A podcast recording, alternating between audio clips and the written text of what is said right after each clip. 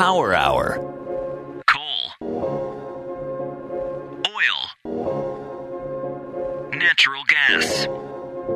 Power Hour, the show where today's top energy experts break down today's top energy issues. No sound bites, no talking points, no nonsense, no BS, no softball questions, no vagueness, just in depth analysis and ruthless clarity. Power Hour. Here's your host, Alex Epstein. Hi, and welcome again to Power Hour. I'm your host, Alex Epstein. Now, today we're going to be talking about the largest and fastest growing field in energy today. Now, what is that? Is it solar? Is it wind? No, those still hold less than 1% of world market share. Is it nuclear? No. Oil? No. What about natural gas and the shale gas revolution? Well, as amazing as that is, that is still not the fastest growing sector of energy in the world the fastest growing sector of energy in the world is coal. Coal has been instrumental to the drastic or dramatic standard of living improvement over the last 20 or 30 years in China and India, which have multiplied their electricity production from coal many, many times over. And yet, coal is by far the most hated energy source in the world. In the United States, Groups like the Sierra Club say that we need to go beyond coal. And our government is waging an all out war on coal. Now, the war metaphor is used a lot, but here I'm, I'm using it fairly literally because they are trying to stop the production and consumption of coal by force. And here today to talk about the war on coal is someone who's been writing a ton on it lately uh, and is a friend of the show and a previous guest on the show, Dr. Marlo Lewis of the Competitive Enterprise Institute. So, uh, Marlo, welcome back. Thank you, Alex. Thank you for having me back again.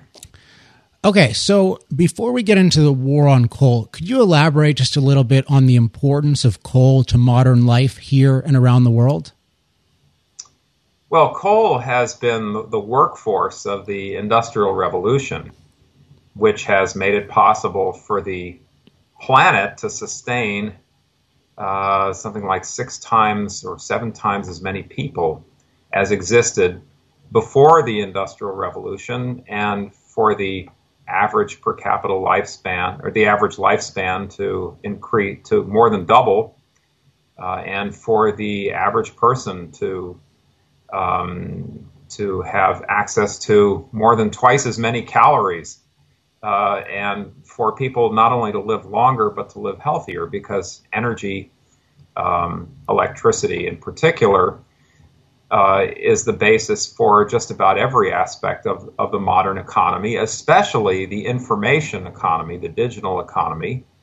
A lot of your electrons and your bits in your computer uh, originate with coal. And like everything in life, uh, coal has, uh, there are trade offs associated with coal.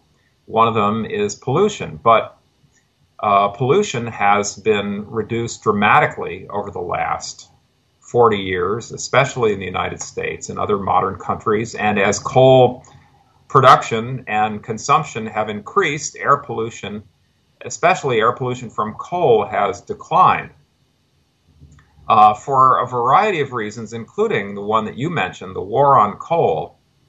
Coal, as a share of America's electricity, has declined in recent years. You know, only a few years ago, coal contributed more than 50% of all our electric generation. Today, it's down to 34%.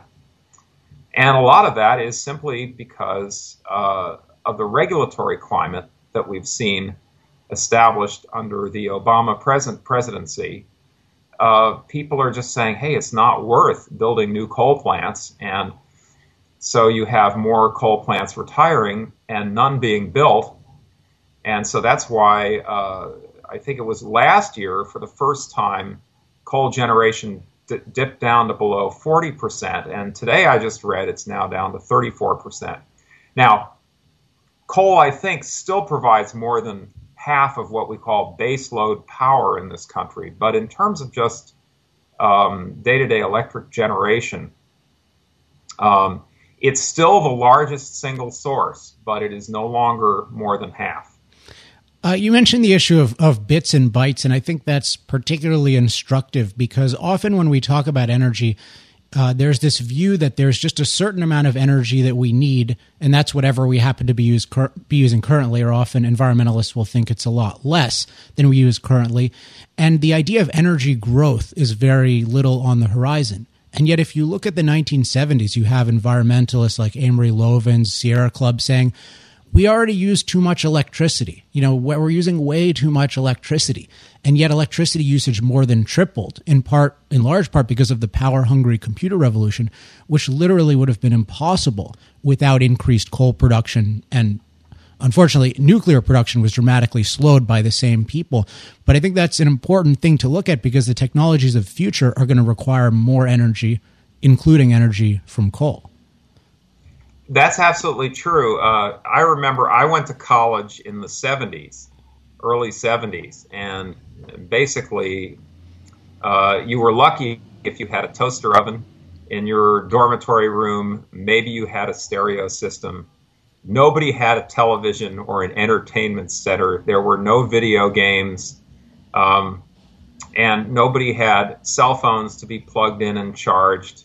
Nobody had nobody had laptops, uh, and so uh, I think uh, kids today are just surrounded with electronics, and maybe just maybe that means that they'll have a greater sense of reality about the importance of electricity and the fuel sources that generate electricity than did the generations uh, the generation of the of the late 60s and 1970s, which gave birth to the environmental movement.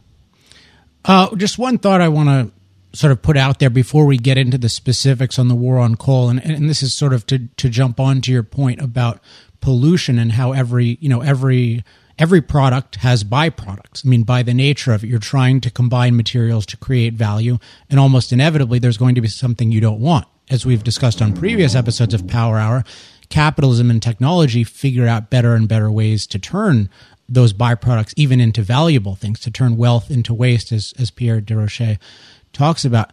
Um, but I think it's important to to recognize that pollution is should be viewed as a contextual issue. So let's take the advent of fire. When the first man burned a piece of wood, smoke came out and he breathed in the smoke. Now is that pollution? Should he not have burned the wood because he was breathing in smoke? Do you say he's a pollutant? We should shut him down. We should declare war on the man who invented fire? Well, obviously not, because the whole context is his his livelihood, including his environment, were immeasurably poorer without fire than with it. And coal is a form of fire. Our whole modern economy is is powered by various forms of heat engines, like the the steam engine, the gas turbine, etc. So when we talk about these rationales for this war on coal, we have to remember what they're talking about is stopping the fire of the modern world. And that is not something that we can just write off as insignificant and just say, oh, it's a pollutant. Because really, in almost every case, we're going to define it as a positive, not defining it as a pollutant. Yes, well, uh, for some reason, uh, blame it on the zeitgeist. There is this mentality that pervades a certain very vocal and influential segment of the population which uh, quite literally believes that cleanliness is next to godliness or Gaianess, because they're not all of them are religious in the conventional sense. But to some people, any little bit of dirt, it seems, is morally intolerable. But wait, wait let's hippies yeah, are right. hippies are sort of known. A, they're known for being dirty. Right. And B, life before coal was much dirtier than life with coal. Now, at the beginning, it's a new technology. You certainly have a lot of byproduct and not expertise on how to get rid of it. But if you talk about sanitation, people having one outfit to wear per year before the textile revolution, it does not make coal. If you look at even even China and India with bad pollution laws, their environments, their their health is much better uh, in general, and if they had proper laws, which you know, not not everything is just controlled by the state, and it doesn't care if you blow smoke in one individual's house. We have much better laws. I mean, if you had that, coal makes coal, I mean, coal makes our environment better. Now you could say, well, it has more of a byproduct than natural gas, but still the net of using coal versus not using coal is incredibly uh, positive. So if they care about cleanliness, they should go kiss a coal plant to paraphrase Ayn Rand. Well, I, I completely agree with you. But um, as you know, people often just obsess on what's right before their eyes or on some image that's presented to them by a propagandist, and they don't see the con- they don't see the big picture with all the context.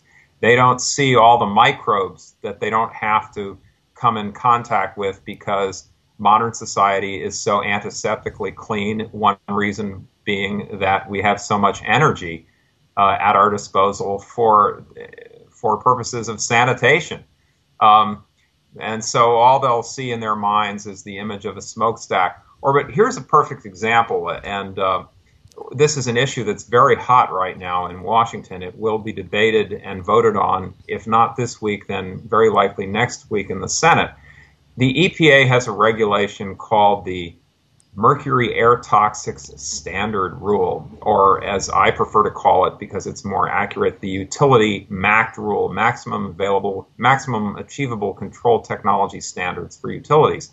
Now, one of the reasons why EPA says it must regulate this is because there are trace amounts of an acid gas called hydrogen chloride emitted by coal fired power plants.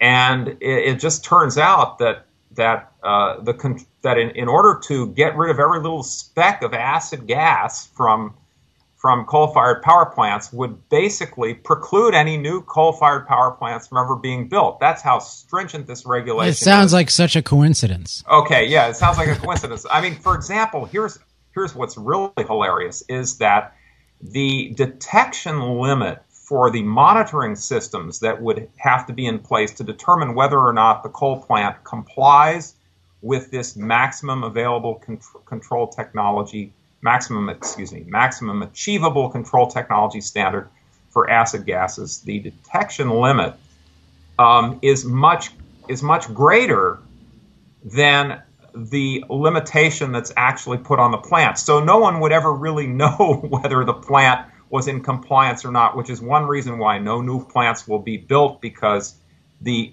pollution control manufacturers can't even guarantee that the equipment will work because the amount that is allowed to be released is lower than the amount that the that the monitoring equipment can reliably detect. Okay, but here's what really is incredible about this is that EPA actually has a health standard for acid gases. It's a standard based on parts per million of the acid gas in a cubic meter of air, all right? And it turns out that already the emissions from a coal power plant fired power plant are anywhere from 20 to 200 times less concentrated per cubic meter of air than what EPA considers safe as a lifetime daily exposure. But still, any mo- any any little molecule is too much for some people. For some people, it's just an outrage that there's anything, any little speck of dirt, or in this case, acid gas in the air, and that's enough for EPA to decide that these very onerous controls, which may actually kill the future of an entire industry, are necessary. It's, uh, that, that's what I mean by this sort of clean freak mentality that looks at every little molecule of pollution as anathema. And it's it's just I, don't understand it. I mean, I, as and as you say, hippies are not known for their cleanliness. Well, yeah, yeah. yeah except that. when it comes to the the electric utility industry. No, see, well, I think I at least uh, partially understand it because I want to just challenge again this idea that there's any concern with cleanliness, danger, harm. I, this is all a smokescreen. And uh, yeah. you had a recent report on how do you say MAST or MACT? MACT. MACT. Right. Um, one of the things I noticed in your report, which is incredibly, is something you point out that's incredibly typical of the green movement, is that they are completely ob- oblivious or unconcerned with natural harms to human life, harms that are not man made. So, for instance, you, you point out natural mercury levels in fish. They don't care about that at all. Natural levels of radiation in Colorado, completely unconcerned. Natural changes in climate, great. Whatever changes naturally is fantastic. Even ultimately, natural predators to man, you know, they, they think, you know, we should have probably more of those. Um, you know, natural diseases like malaria, they're against us killing them with unnatural things like DDT. So, what's really happening here is that the idea of an effect on human life is is a ruse. It's meant to make it appealing because what if you look at the common denominator and what they care about and what they don't, it's not its impact on human life, it's whether it's man-made or not. And they, what they oppose is many positive man-made things like coal, um, DDT, etc., and they either make up or dramatically and out of context inflate the harms of it while being perfectly at home with the harms that nature inflicts on us un, when it's unmolded by technology. Well, uh, there is that. There is definitely that strain uh, in uh, in environmentalism. Um, the idea that somehow nature is perfect or raw nature, uh, nature undomesticated, untamed by man, which of course is just crazy, uh, because it is it is absolutely correct that without modern forms of energy such as coal, life is brutal, nasty, and short. And um, in, in, some cases, this is just the mentality of spoiled children who take for granted everything they have and assume that it would always be there, even if adults weren't allowed to go out and work and earn a living to produce it.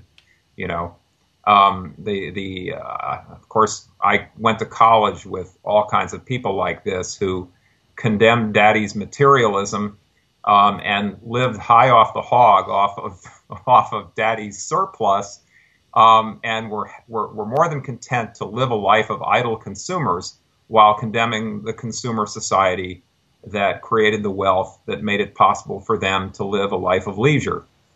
And um, I mean, I even I even remember in the '60s and early '70s. I mean, because we were in a boom phase of the economy, and there were all these kids in the of baby boom generation who got to reinforce each other's r- r- silly ideas, thinking that work was really unnecessary. And, and the proof was that they didn't have to work, and they were doing just fine. You know, but of course, mom and dad had to work to get them to that to get them to that point.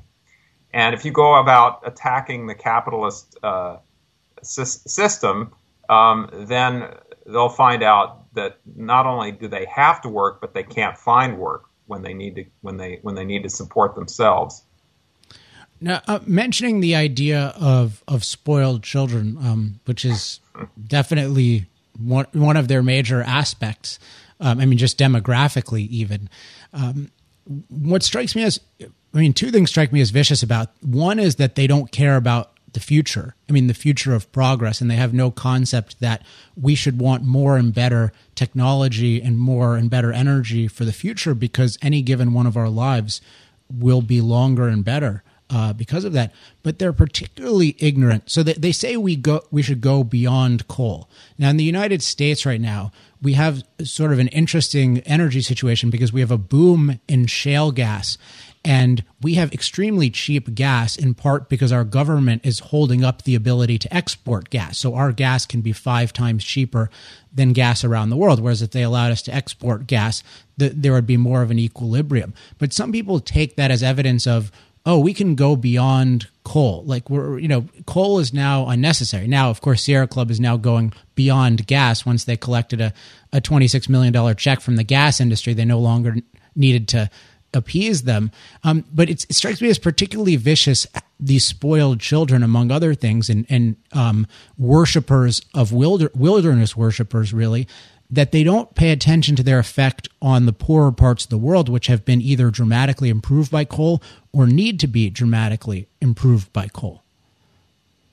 Well, yeah, that's that, that's absolutely correct what you said, and uh, let me address several points that you made there. One is yes, the Sierra Club has gone from beyond coal now to beyond natural gas, and what we what we saw in the environmental movement was a uh, uh, a brief love affair with natural gas when they were willing to call it a bridge fuel uh, to a, what they fancied was the uh, you know a beyond petroleum clean energy economy. They liked natural gas as long as the supply of natural gas in the United States looked like it was running out and the price of natural gas was so high that it was driving U.S. manufacturing firms to relocate overseas. Okay, but then as soon as the shale revolution occurred, and all of a sudden it, it became clear that we had hundreds of years of natural gas in this country if we were allowed to exploit it, and that natural gas was so cheap that there was no way that their preferred renewable energies like wind and solar could ever compete. Then they decided it was time to be beyond natural gas. And of course, they also launched their regulatory and propaganda assault on hydraulic fracturing so that we couldn't use the natural gas. And um, now, as far as coal, the importance of coal, this is this is a point that that I and my organization, the Competitive Enterprise Institute, has used for years, way back in the in the, in the 1990s, when the Kyoto Protocol, the climate treaty that the United States thankfully never ratified, was first being debated, uh, and the proponents of Kyoto's uh, got the whole developing world on board, at least to ratify, by saying, "Look, you will be exempt from from mandatory limits on on uh, fossil energy production. What we warned at the time was this is a bait and switch, and after they have created this treaty and put the international machinery, the bureaucracy, the administrative apparatus in place, they will come after you, China. They will come after you, India. And they will say, okay, it's time enough. Now you have to limit your emissions and of course, that means you can't use coal to to develop your economies. It means that your that your peoples by the millions will be condemned to energy squalor. So if you don't want that fate to happen to you a little bit down the line, the time to oppose the Kyoto Protocol is now. Don't ratify it. And but you see, they were gulled into this by the by the promise that if the treaty went into effect, which it did, that they would get billions of dollars in foreign aid, now relabeled climate assistance from the West, and that has not materialized. But the European Union, the United Nations, the environmental movement is still campaigning for China, India, and these other developing countries to adopt binding limitations on their carbon dioxide emissions, which means that they too will have to stop using coal. And that's just a recipe for starvation on a massive scale. Fortunately, China and India are still saying no, and I expect them to continue saying no, but they have put themselves in a rhetorical in a rhetorical um, um, box or rhetorical bind because they have ratified this treaty, the premise of which climate change is this great earth shaking catastrophe which must be solved through mandatory emission reductions. And um, it would have been much better if China and India had said no, not only to emission limits, but to the treaty that only works according to the premises of the treaty if all countries are carbon constrained, if every country's access to affordable coal based power is cut off. Um, getting back to the idea of the war on coal more broadly, um, we, we talked about one piece of legislation. What are what are other things that are happening on the American scene with the EPA and other agencies to oppose coal production or or other aspects of the coal industry? Well, one of the biggest ones is a is a regulation that was proposed, I believe, in April and uh, the comment period, the public comment period, ends this month. I definitely will submit a comment. It's called the New Source Performance Standards for Greenhouse Gases from Electric Generating Units. And here, this is one of the craziest regulations I've ever seen because what EPA has done has said, okay, all all fossil fuel fire all fossil fueled power plants must meet a carbon dioxide performance standard which is um, that it can emit no more than 1,000 pounds of carbon dioxide per million BTUs of energy. And it just so happens that only natural gas combined cycle fossil fuel power plants can meet this standard. So that means that coal fired power plants, no new coal fired power plants can be built. Uh, now, EPA says, ah, but you see, if the coal plant installs carbon capture and storage technology, it will be able to comply with the standard, except EPA admits that carbon capture and storage technology is not economical. It will raise the cost of electricity from a state of the art coal plant by 80%. All right. So so basically what EPA has said is and here's here's why this is just a crazy rule because a new source performance standard is supposed to be an adequately demonstrated system of emission reduction. And that means it should be a system of emission reduction for the specific type of facility you're talking about. What EPA has basically said is that a natural gas combined cycle plant or natural or natural gas turbines are an emission control technology for coal-fired power plants. It's absurd. I mean, EPA might as well have said, well, we're going to make the standard zero emissions and then nuclear reactors are going to be an adequately demonstrated system of emission control for natural gas turbines.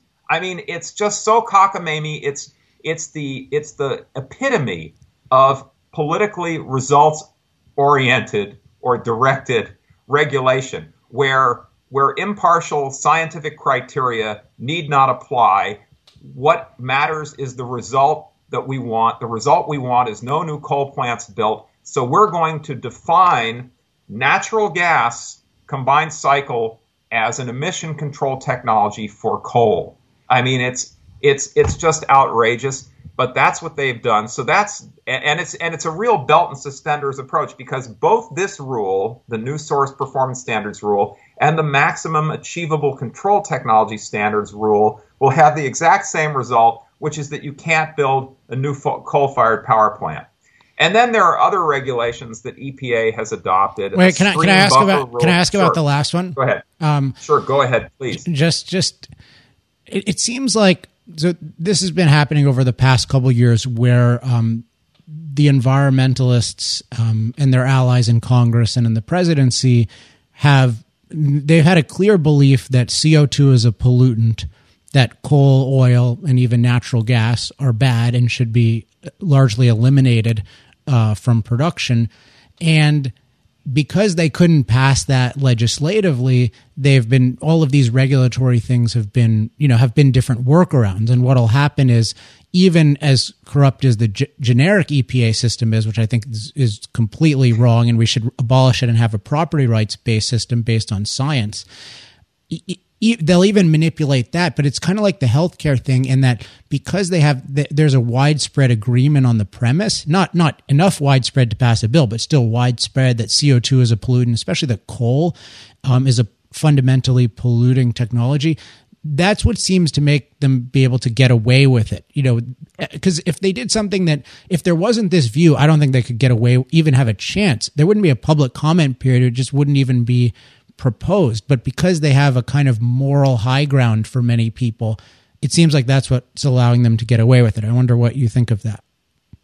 Yeah. Again, Alex, you're spot on. I mean, you've really touched on one of my favorite uh, issues here, which is that the EPA under the Obama administration, more than ever before, I'm not saying they never did it before, but more so than ever, is attempting to achieve uh, through regulation what some people call the back door of regulation, what the Obama administration stunningly failed to, to achieve through the front door of legislation.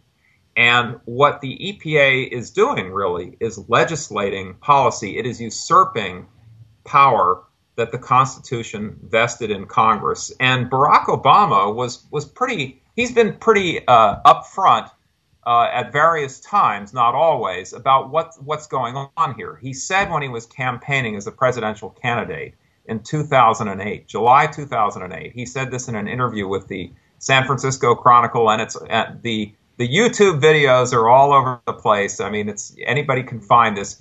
He said that under his plan for a cap and trade program, your electricity rates would quote necessarily skyrocket. And he said people could build new coal fired power plants if they wanted to, only it would, quote, bankrupt them, unquote.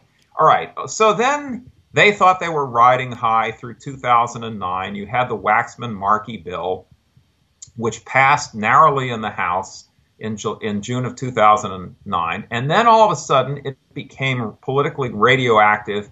And in November 2010, uh, almost 30 House members who voted for the Waxman Markey cap and trade bill got sent pink slips by their constituents. Okay. And so then the next day, the day after the election, President Obama had a press conference and he was asked, well, what about cap and trade? Because it was clear that the public uh, had turned against it. That's why the Senate all through 2010 didn't even dare bring it to a vote.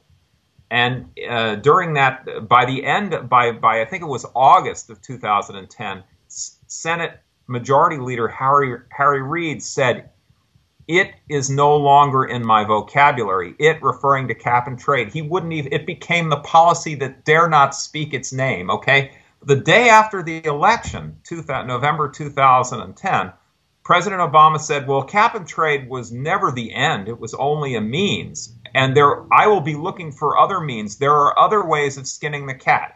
Well, these other ways of, of skinning the cat is basically EPA acting like a super legislature and legislating climate policy and energy policy, or anti-energy policy, more accurately, for the nation, and that's what's going on with the uh, new source performance standards rule. It's what's going on with the maximum achievable control technology standards rule. Congress never said that we should ban the construction of new coal fired power plants, but that is the effect of both of these rules, and EPA is doing it on its own say so.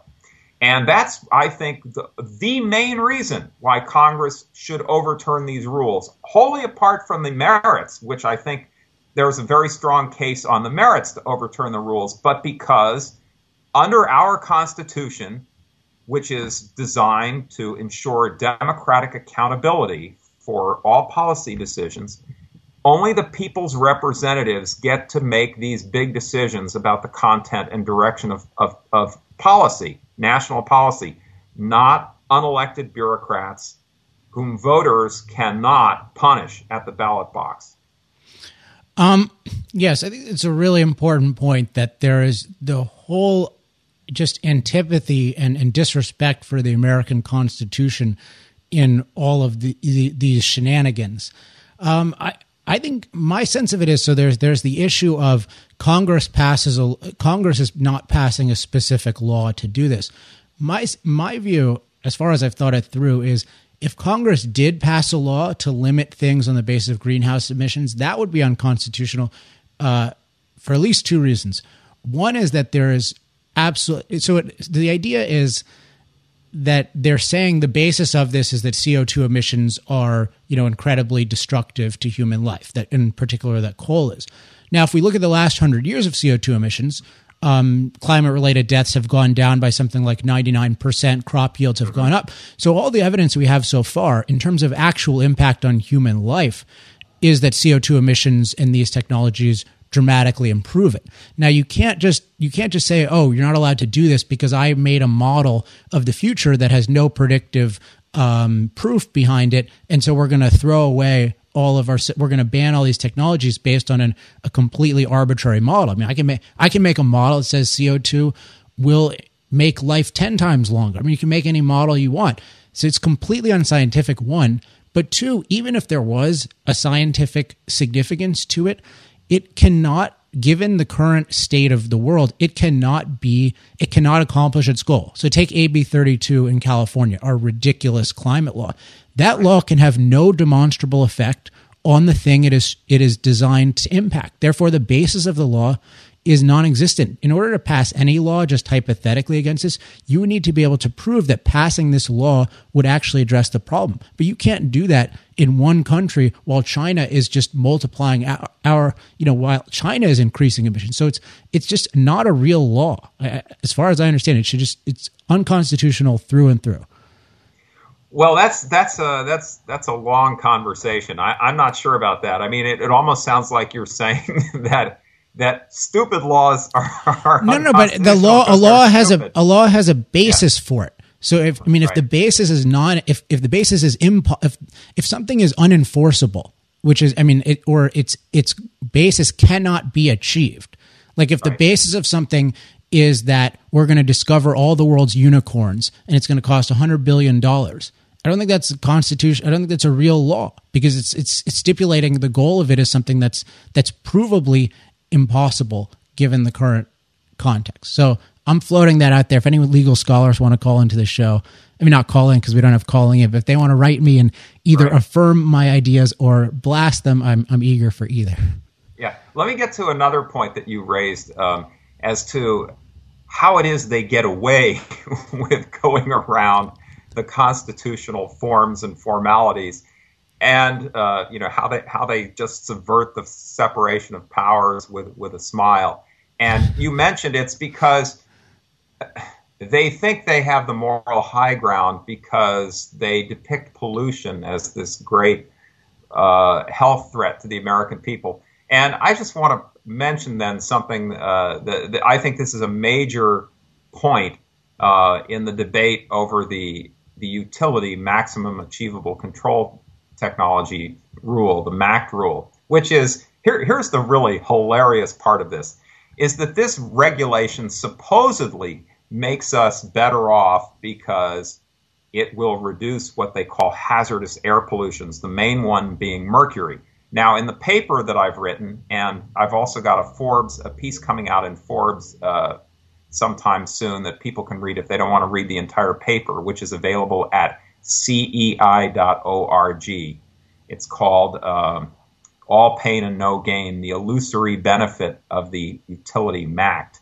But anyway, um, it turns out that, I mean, it's, it's all bogus, but even if EPA were telling the God's honest truth, the health benefits of the regulation would, would uh, uh, if you monetize them, would be no greater than $6 million and would be as low as half a million dollars. Okay. This is according to EPA's own estimate.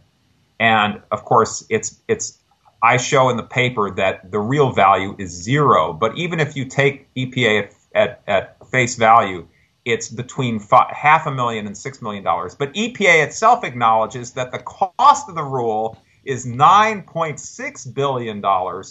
So the costs outweigh the benefits by at least 1600 to 1 and as much as 19,200 to 1, according to EPA's own numbers. Now, how does EPA then, with a straight face, say this rule is reasonable? Congress should not try to overturn it. Well, EPA claims that the rule will incidentally or coincidentally reduce emissions of a non hazardous air pollutant particulate matter, and that the, that the coincidental reductions in particulate matter will have the effect of say uh, of averting anywhere from 4,200 to 11,000 premature deaths a year, which EPA then says translates into a benefit to the economy of somewhere between $33 billion and $89 billion. Okay, now there's this wonderful lady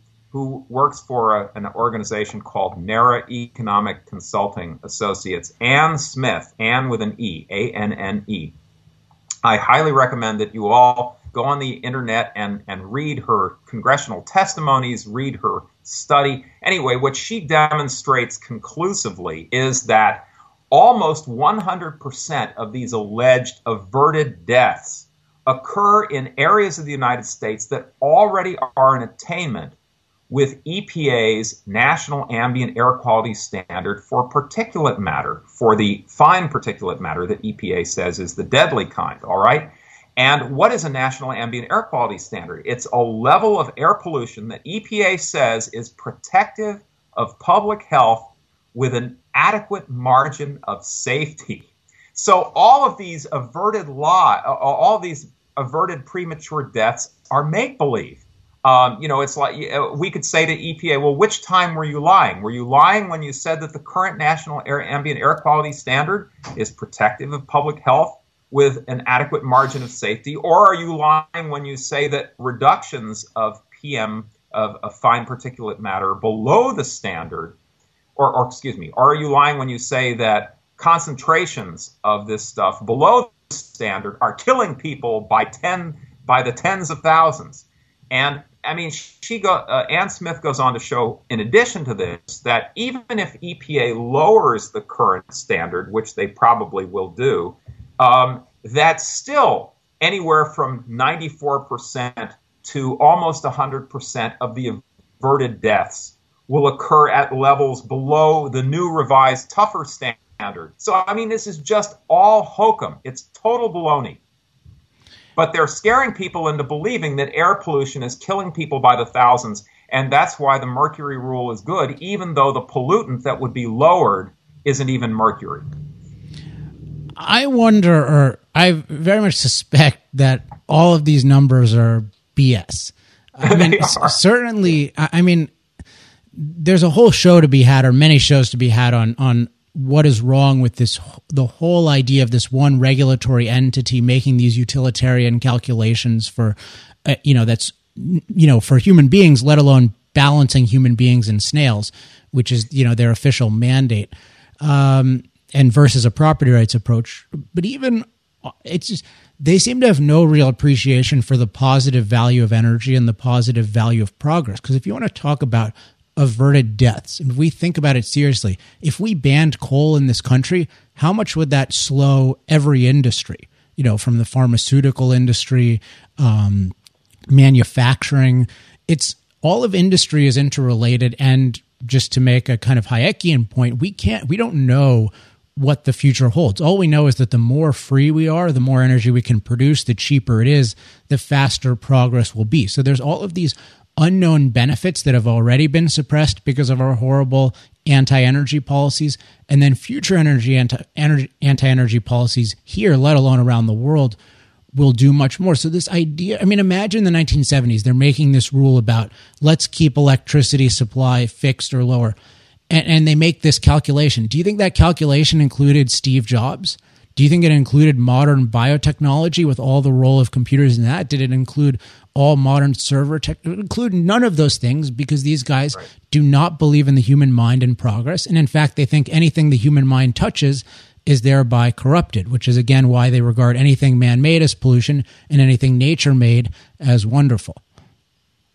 Yeah, I, those those are all those are all perfectly good points, and it reminds me of a of a prank that some of my co- younger colleagues pulled a few years ago. They went to a rally, an environmental rally of some sort in Washington D.C., and they they called themselves they they they, they got T-shirts and everything, describing themselves as pro- progressives against progress, and they went around with petitions asking people to join Progressives Against Progress, and lo and behold, they got quite a few signatures.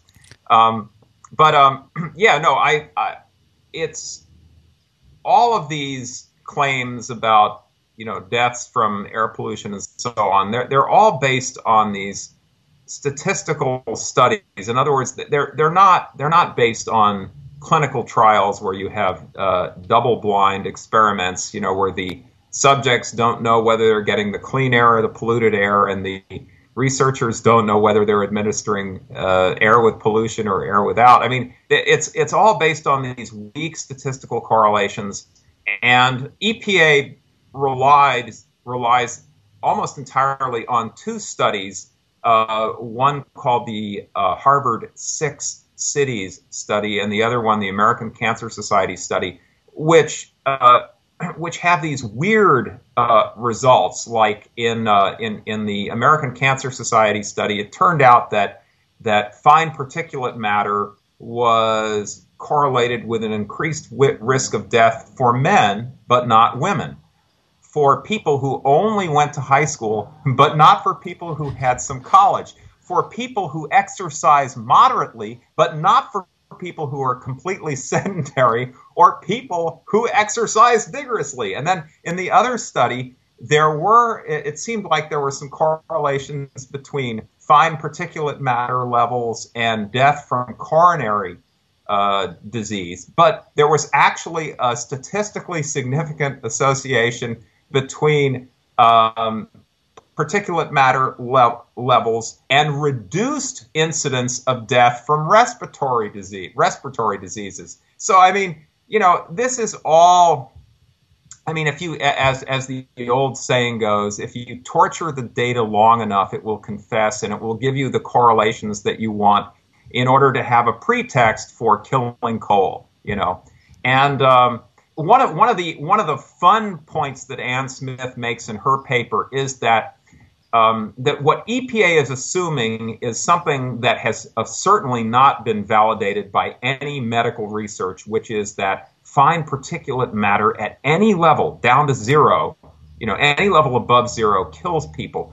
And what she shows is that if this, if the dose response function were truly that way, then 25% of all deaths in the United States in 1980 would have been due to the inhalation of fine particulate matter. Now, you and I both know that millions of people die in this country every year, and not one coroner's report has ever listed fine particulate matter as the cause of death. And yet, EPA's theory implies that 25% of everybody who died in 1980 died because of fine particulate matter pollution. So, somebody is trying to pull our leg, and his initials are EPA, and uh, it's all completely agenda driven. And I, I totally agree with you. The mindset here does not appreciate that the human mind uh, makes the world a better place uh, and a cleaner place, and not just by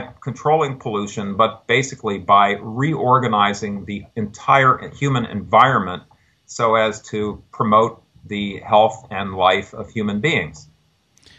Now, let's talk about one more person or entity that's been pulling our leg, and this is this is a point of extreme outrage for me. Um, this is Chesapeake Energy giving twenty six million dollars to Sierra Club's Beyond Coal campaign, and not only that, I don't know. Did you see the interview with uh, Aubrey McClendon the other day where he where he justified this? No, I missed that. I'm oh sorry my gosh. Say. I, I don't have the quote in front of me, but it, it was very close to, it was completely unapologetic. Now, he said they've moved beyond the Sierra Club, given that now the explicit mandate of the Sierra Club is to destroy them instead of to destroy someone very much like them. Right. But he just said, Of course I did that. They're our competitor. Of course I want to destroy them with the government. I, mean, yeah. So so you know if if if I'm interested in a woman and someone else did and I I off him or I get so I get the Sierra Club to smear his reputation, my justification well he's a competitor. I, I mean this is this is just beyond the pale and as you mentioned so before just so short sighted that they think that they're not a whole organization that says CO2 emissions are evil, ultimately man made power, any practical form of it that, you know, doesn't produce Don Quixote caliber energy is bad. You know, all of this stuff is it's just so short sighted and just we're at a I mean what Rob Bradley calls political capitalism. We're at a stage where the head of even a very productive company that's part of a revolution believes in competition by destruction. I know it. It it's it's so far from uh, from any any decent person's sense of fair play that it's that it's that it's almost hard to describe. And I mean that that really is. I mean, people some are the, the anti-capitalists claim that capitalism is a you know is an amoral system at best, but really it's not. The the whole, it really depends on the rules of fair play. It's about competition, and uh, as we all know, you know, if you fix if, if the race is fixed or the or the fight is fixed or if you you know you handicap you drug your opponent, you know, in a I mean that's you haven't won the race, you have cheated. And one one legitimate function of government is to prevent cheating, you know, lying, fraud, stealing, um, and and that's basically what Aubrey McClendon was trying to do. He was trying to get the Sierra Club to help him steal the market from coal. Uh, you know, it's fine if he can outcompete coal on the basis of value to consumers. But what he was trying to do was rig the marketplace against coal. And okay, not everybody has a sense of honor, but people should at least, especially a business leader, should at least be smart enough to understand some basic rules of, of uh, survival, one of which is united we stand, divided we fall. You know, if we don't hang together, we all hang separately. You know, if you don't speak up when they come for the Catholics, then there'll be nobody left to speak up for you when they come for you. You know, the old lesson supposedly that we all learned from the Holocaust. And instead, what you see uh, is this predatory behavior and um, well, it turns out that Chesapeake Energy, you know, is now having some hard times. And, uh, you know, so maybe there is some justice in this world. Yeah, there's such a. What bothers me about it is that you know when they're when they're producing shale gas, which is an incredibly productive and valuable activity, there's a certain amount of public shame or or at least um, wimp, wimpiness about it. And yet there's a certain moral confidence when they support something called Beyond Coal. But as I mean, as we've talked about, like Beyond Coal isn't just Beyond Coal for the U.S., although that would be that would be bad enough. It's Beyond Coal for the world. So again, this is something that's brought, let's say, a billion people clean drinking water in the last 20 years, which has been a major improvement, which has extended the, the life in India by at least five years. This is something people's real lives depend on. And so, to any companies out there who are thinking about this, thinking about doing anything like this or doing anything like this, join the forces of capitalism, both because it's moral to have a free market at home where you compete on the merits and we get as much productivity as possible, and because when you oppose that, you're opposing individual human lives here and around the world. So if you think you're doing a good thing, you're not. And if you want to do a good thing, promote freedom for coal and every other productive form of energy because we need a lot more energy not a lot less. And we're not going to get it from, I think, as Robert Bryce put it, it's like sails and sunbeams. right. And as Bryce once also said, electric cars are the next big thing and always will be. well, you know, they might actually be someday if we're actually allowed right. to produce electricity at low rates, but not not from not from uh, not yeah i mean the idea that environmentalists like electric cars is such a joke as soon as if they ever became at all practical they would just point out the the mining process to get the materials the toxicity of the batteries the fuel source being coal uh, mm-hmm. or natural gas um, the evil of despoiling the countryside urban sprawl building you know too much construction for streets you know, too many shopping malls, and we really need to have, I don't know, some more communal lifestyle. Even though, of course, you can't have a close lifestyle when you don't have any uh, energy. So, it, you know, it's you know because you all have to spread out so you can find enough animal dung and wood, you know, to make a fire to live uh, till the next day. Yeah, well, the only people who want to go back and live in the Middle Ages are the people who fancy that they would be lords of the manor.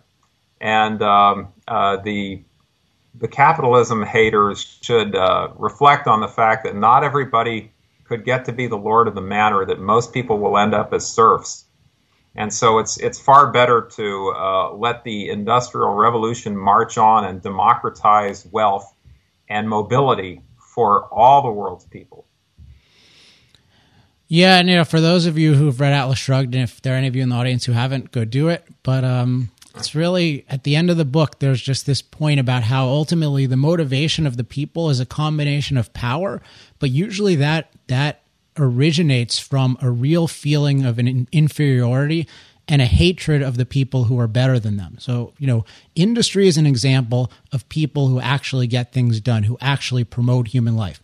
The environmental movement is an example of some of a group of people who took a legitimate cause, which is pollution reduction, which industry was accomplishing very well and which just needed some some clearer laws, and they used that to despoil industry and to accomplish nothing at all productive. And the idea that people are getting self-esteem not from creating value, but from destroying it means we need a whole new environmental uh, morality.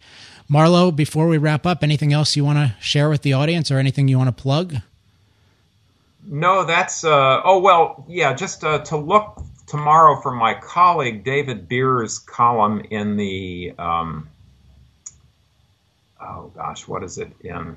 Well, just look for David Beer, B I E R. I've forgotten where he's where he's going to publish it, but he does a critique of EPA's jobs impact assessment for this utility MACT rule. Here's here's what EPA EPA argues that it will create jobs on net, will will create an additional 8,000 jobs.